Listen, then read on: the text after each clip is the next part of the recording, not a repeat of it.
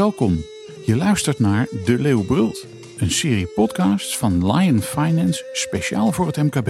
Over ondernemen, financiële dienstverlening en vooruitkijkspiegels. Ter inspiratie en om MKB-ondernemers verder te helpen op weg naar rust, resultaat en rendement.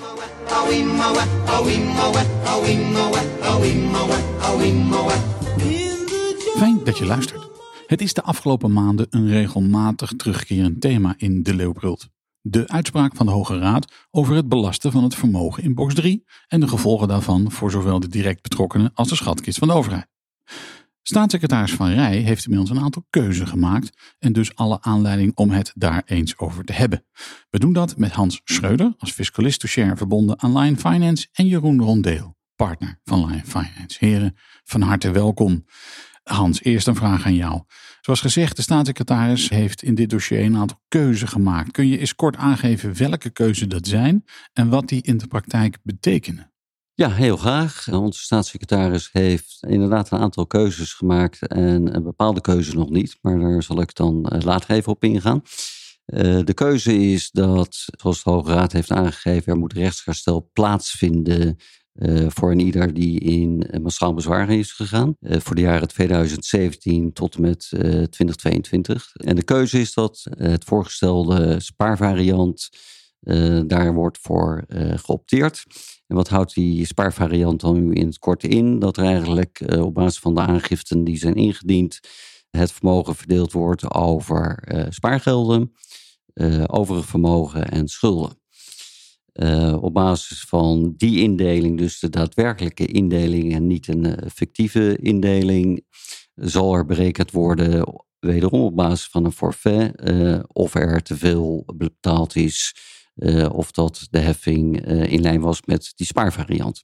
Nou, als er te veel betaald wordt, zal uiterlijk op 4 augustus een, een voorstel voor rechtsherstel worden bekendgemaakt voor de individuele belasting plichtige. En daarmee uh, is naar het idee van de staatssecretaris het kous af. Het is overigens maar zeer de vraag of dat inderdaad ook zo is. Uh, want je kan je wellicht ook voorstellen dat uh, een individuele belastingplichtige het gewoon simpelweg niet eens is met het aangeboden rechtsherstel. En uh, dan ligt er opnieuw een mogelijkheid om dat aan te vechten. En Jeroen, de staatssecretaris heeft, dit is een eerste in een reeks van keuzes die hij nog moet maken. Ik denk dat het belangrijkste is om vast te stellen. Maar eh, Jeroen, hij heeft eh, de keuze gemaakt dat alleen de mensen die betrokken waren bij die zaak, dus de mensen die formeel bezwaar hadden aangetekend, dat zijn er een heleboel geweest, dus niet maar lang niet iedereen, dat alleen die worden gecompenseerd. Denk je, gaat dat niet tot een hoop gedoe leiden en zullen mensen die niet mee hebben gedaan met die rechtszaak, maar wel menen dat ze gecompenseerd moeten worden, niet alsnog naar de rechter gaan. Ja, Koos, dat, uh, dat zou zomaar kunnen. Kijk, dit is weer een, uh, een typische, ik zou bijna zeggen, Rutte-oplossing. Je geeft een heel klein beetje uh, weg en dan heb je nog heel veel manoeuvreerruimte over. Maar hier gaan natuurlijk heel veel mensen nu niet mee akkoord. En dit, dit voelt voor heel veel mensen ook, ook niet goed.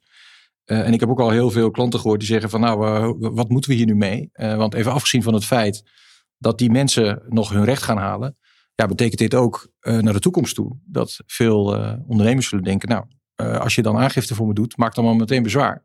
Want ja, je weet nooit of ik nog eens een keer in de toekomst tegen eenzelfde akkefietje ga aanlopen.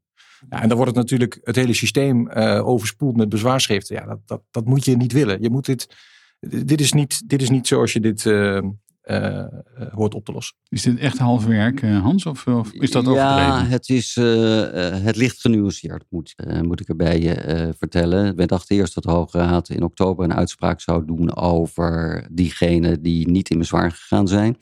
Of die via het systeem van Amtshalve, het aanvragen van Amtshalve vermindering ook hun rechten konden doen gelden. Nou, daarvan heeft de Hoge Raad eigenlijk veel eerder dan verwacht in mei uh, van dit jaar gezegd: nee, die hebben die mogelijkheid uh, niet. En de redenering is gebaseerd op de toepassing van het systeem van ambtshalve vermindering. Uh, waarbij gezegd heeft van ja, je mag uiteraard in beroep, bezwaar en beroep. Heeft de rechter eenmaal uitspraak gedaan, dan betekent dat niet, in het geval dat er een gunstige uitspraak ligt voor een belastingplichtige, dat een belastingplichtige die niet in bezwaar is gegaan en in beroep is gegaan, daar dan zich ook op kan beroepen. En de idee is dat als je dat wel zou doen, dat je dan eigenlijk nooit weet of je die euro belastinggeld die je binnengekregen hebt gekregen, ook inderdaad binnen blijft. Of dat je hem later misschien nog eens een keertje terug zou moeten betalen. Daar staat tegenover dat ik in die zin enigszins teleurgesteld was in de uitspraak van de Hoge Raad. Omdat de Hoge Raad natuurlijk al eerder, over de jaren 2013 tot en met 2016, zelf al aangegeven had dat het systeem uh, wat gekozen was in het kader van box 3 uh, uh, een systeem had, was wat niet juist was. Dus de Hoge Raad had, naar mijn idee, even goed kunnen besluiten van nee, gegeven het feit dat we al eerder aangegeven hebben dat het systeem niet uh, rechtsgeldig is. Uh, en de wetgever de kans geboden heeft om dat uh, zelf aan te passen, had men ook kunnen zeggen van ja, ehm, alles overziende, dan had je maar gewoon eerder moeten reageren. Maar ik begrijp op zich puur vanuit een formeel juridische benadering wel de uitspraak van de Hoge Raad. Nou, dat komt de staatssecretaris denk ik niet slecht uit omdat hij nu de mogelijkheid heeft om of niets te doen. En dan kunnen die mensen inderdaad eh, geen rechtsingang meer. Of een, een rechtsherstel voor die groep aan te bieden. Uh, op basis van de coulance. Waar natuurlijk nu over gesproken wordt. Van moeten we dan in ieder geval de kleine spaarder uh, tegemoet komen. Nou, nu weet in Nederland niemand wat klein is en wat niet klein is. Dus daar kan je alles gedachten over hebben. maar dat is het besluit wat de staatssecretaris nog moet nemen. Van hoe gaan we nou met die groep om? En uh, wat ik ervan begrijp is dat men echt wel denkt aan een compensatie voor kleine spaarders. Maar men nog niet een idee heeft wat dan klein is en wat uh, wellicht niet klein is. Maar goed, Joon, jij hoort van jouw klanten al de neiging uh, om te zeggen van nou, wat er ook gebeurt, doe maar meteen bezwaar indienen. Want dan weten we tenminste zeker. Ja, en ik, ik, ik snap op zich heel goed wat, wat Hans zegt en ook het gevolg wat voor de overheidsfinanciën. Maar kijk, als je een fout maakt, dan moet je gewoon je verlies nemen. Kijk, uh, die wetgeving is gewoon niet goed. Je hebt een vermogensrendementsheffing bedacht en je bent gewoon gaan heffen zodat mensen interen op dat vermogen. Ja, dat is gewoon niet goed. En dan moet je dat uh, netjes oplossen. En ik snap alle argumenten die er zijn om te zeggen, ja, juridisch hè, zal dat uh, echt wel zal er over nagedacht zijn en zal dat dichtgespijkerd worden. Maar ja, vind het niet getuigen van, van kracht om het, om het zo af te doen. Nee, dat ben ik helemaal met je eens. Te meer daar, als je nu kijkt naar uh, wat heeft onze staatssecretaris gezegd over de aangifte 2021, wetende dat het er is. Ja, doe toch maar aangifte op basis van het systeem waarvan we weten dat het niet goed is. Maar ik vind het toch wel fijn dat je die aangifte zo indient. Uh, en dan komt het later wel een keer goed. Nou, en dat is mijn bezwaar tegen de uitspraak van de Hoge Raad. Uh, juridisch begrijp ik hem uiteraard. maar je had ook kunnen zeggen van ja, het is wel de overheid geweest die wetende dat het systeem niet juist was, uh, is blijven volharden door te vragen aan belastingplichten die dat ook allemaal keurig gedaan hebben, uh, aangifte doen conform het systeem, waarvan je achteraf kan zeggen uh, het was niet juist, maar ook vooraf omdat de Hoge Raad het al heeft aangegeven. Uh, nou heeft uh, Van Rij net een interview gegeven in, uh, in het FD. Zijn daar dingen in naar voren gekomen die jou zijn opgevallen, Hans? Nou, ik vind dat die, uiteraard begrijpt een ieder dat je als staatssecretaris van Financiën wel moet dealen met datgene wat er dan op een gegeven moment voor ligt. En de economische situatie en de extra overheidsuitgaven nopen er ook toe om heel voorzichtig met dat overheidsgeld om te gaan. Maar het gemak waarbij er gedacht wordt dat directeur grote aandelen bij een kleine verhoging van het aanmerkelijk belangetarief daar niet zo gek veel last van hebben. Ja, dat is niet mijn ervaring. Te meer niet. En daar wordt terecht wel over nagedacht. En daar wordt, zoals Vrij zelf al uh, aangaf in het interview, al twintig jaar over nagedacht. Is wat wij noemen als fiscalisten het globale evenwicht tussen een ondernemer die een eenmanszaak heeft en een ondernemer die dat doet via een uh, vennootschap. Nou, en altijd is het idee geweest, als je nu de vennootschapsbelasting optelt bij de inkomstenbelasting over dividenden, dat dat zo ongeveer in lijn moet liggen met de belastingdruk voor een ondernemer in een eenmanszaak. Daar is veel voor te zeggen. Dat is ook logisch, uh, gezien de belastingheffing die eigenlijk neutraal zou moeten zijn. Het zou niet uit mogen maken of je dat nou via een eenmanszaak dan wel een BV doet. Maar als je natuurlijk gaandeweg het aanmerkelijk belangtarief gaat verhogen, dan wordt er in dat kader van dat globale evenwicht natuurlijk niet bij stilgestaan dat veel van die winsten die dan opgepot zijn in de vennootschap, natuurlijk niet met het huidige tarief van 15% zijn belast met vennootschapsbelasting, maar veel zwaarder zijn belast. Er zitten ook winsten in die uh, toen ik begon was geloof ik nog een VPB-tarief van 48% Nou, dat zal ze misschien niet zoveel meer voordoen, maar wel 30, 35, uh, 25, 20. Dus het globale evenwicht over die opgepotte winsten kan je niet beperken tot het huidige tarief van de vennootschapsbelasting. En dat is een element wat ik wel mis in de discussie. Wat mij is opgevallen, over evenwicht gesproken, uh, Jeroen is jij hebt het in één, want dit is alweer de derde podcast over box 3. Uh, want wij houden dat in de gaten uh, bij uh, de Leeuwbrilt. Wat mij is opgevallen, jij Jeroen hebt het in, in de eerste of in de tweede aflevering heb je het gehad over de onevenwichtigheid. Dan hebben we het over box 3. Van mensen die, die hard werken als ondernemers die geld naar box 3 hebben gebracht en daar van dat spaargeld leven. Um, en daar meteen belasting over moeten betalen. Uh, terwijl op het moment dat jij voor je pensioen spaart, dan doe je feitelijk hetzelfde. Alleen die centjes liggen dan bij een pensioenfonds of bij een uh, verzekeraar. En dan hoef je pas belasting te betalen op het moment dat je het daadwerkelijk aan jezelf laat uitkeren. Wat, daar heb je altijd van gezegd, ja, dat is een onevenwichtigheid.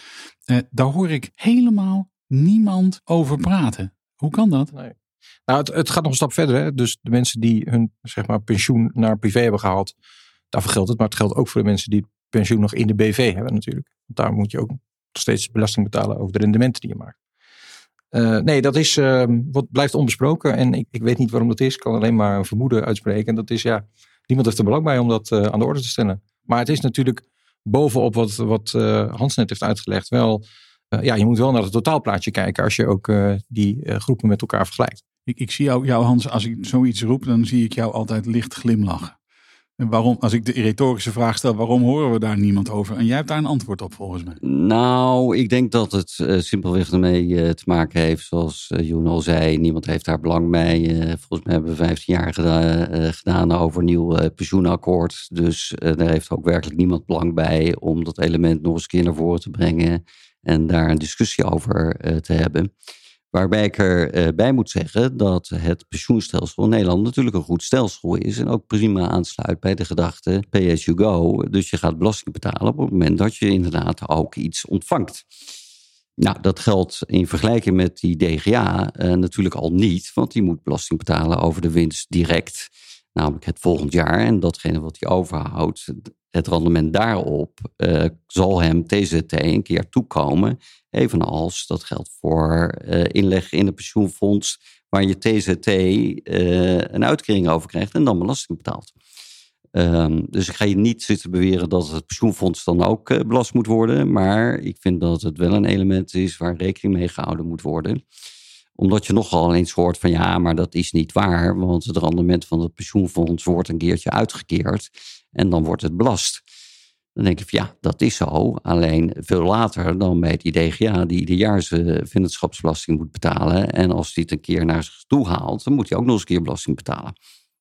Uh, dat alles bij elkaar uh, moet dat uh, in evenwicht zijn. En ik denk dat als je onbeperkt aanmerkelijk belangtarief gaat verhogen, dat het evenwicht in die vergelijking zoek raakt. Ja. Nou is het de derde keer dat we over box 3 praten, althans over de effecten van de uitspraak van de Hoge Raad. Uh, wij hebben met elkaar al vastgesteld, die vierde aflevering en die vijfde en mogelijk de zesde gaat er ook wel eh, komen. Als we die vierde en vijfde is een beetje als de glazen bol gaan kijken, Hans, wat denk je dat we wat de komende tijd, je hebt al een paar dingen genoemd overigens, maar wat denk je dat Nou, de ik denk dat uh, de eerste reactie op het ministerie was, naar aanleiding van de uitspraak van de Hoge Raad, van nou, die hebben we binnen. Dus kunnen we rustig gaan nadenken over een redelijke regeling voor de kleine spaarder. Maar als je die uitspraak goed leest, uh, wordt er ook twee keer nadrukkelijk door de Hoge Raad gezegd: je moet aansluiten bij het werkelijk rendement.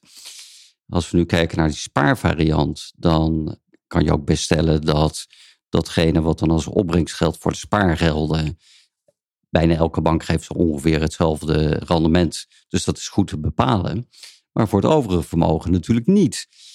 En een ieder die uh, s morgens uh, het FD openslaat, ziet alleen maar dat er weer een koersdaling is geweest. Dus ik kan me zo voorstellen dat met name voor dit jaar heel veel mensen zullen zeggen: ja, je, je denkt wel dat ik over mijn overige vermogen 5% rendement maak, maar voorlopig zit ik op de min 30. Dus ga er maar vanuit dat volgend jaar opnieuw de hele discussie gestart zal worden. Ja, Jeroen? Ja, nee, ik sluit me er helemaal bij aan. Het, uh, het, uh, het wordt er niet makkelijker op met uh, alle ontwikkelingen in de wereld. We hadden eerst een discussie over de spaargelden en daar komen nu ook de beleggingen bij. Dus nou, het wordt interessant. En we hebben op dit moment een structureel stijgende rente. En dat, wat een effect gaat hebben op onder andere de beurs. Ik ben geen specialist op dit gebied, maar ik, ik, er is een correlatie. Nou, ik ook. Ik kijk in de krant en ik zie ja, dat er alleen maar dalen Precies, daar zie je dalen. En, en dat is overigens de afgelopen jaren is het veel gestegen, dus dat is ook waar. En we hebben wel eens vaker in, in de Leeuwbrult gezegd, oh, nogmaals, als je, in, als je inkomen hebt, dan is het helemaal niks mis mee om daar belasting over te betalen. Dat is heel, heel normaal. Uh, alleen, ik, ik, ik, zie ook aankomen dat waar de, de rente scherp stijgt op dit moment, dat dat een effect gaat hebben op andere vormen van vermogensbeheer, als ik het even zo mag zeggen. Ja, dat betekent dat er een aantal dingen, daar waar enorme pieken zijn uh, bereikt. Uh, vastgoed is ook zo'n voorbeeld, althans huizen. Ik kan me nog voorstellen dat die huizenmarkt op een gegeven moment bij een stijgende rente, dat die weer gaat, gaat, gaat dalen. Dat je ook dit soort effecten krijgt. dan laten we het hierbij, in ieder geval voor box 3, uh, richting Prinsjesdag zullen we ongetwijfeld, want in, in augustus zullen er weer wat volgende besluiten moeten worden genomen. Dan komen we nog lekker een keer terug met, uh, met aflevering 4. Uh, en hetzelfde doen we trouwens met de, de, de, algemene fiscale updates. Die zijn er ook zeker vier keer per jaar. Zodat we alle MKB-ondernemers die hiernaar willen luisteren in ieder geval op de hoogte houden van de ontwikkelingen zoals zij gebeuren. Ik dank jullie heel hartelijk. Graag gedaan. Graag gedaan. Dit was hem weer voor vandaag. Namens Hans Schreuder en Jeroen Rondeel, bedankt voor het luisteren. Mijn naam is Koos Woltjes en tot een volgende keer.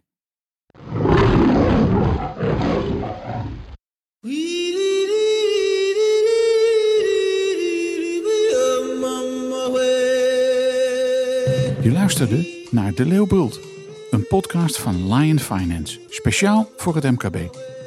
Wil je de hele serie beluisteren? Kijk dan op de website van Lion Finance of abonneer je via Spotify Apple Podcast of Google Podcast. Binnenkort is er weer een aflevering. Tot dan.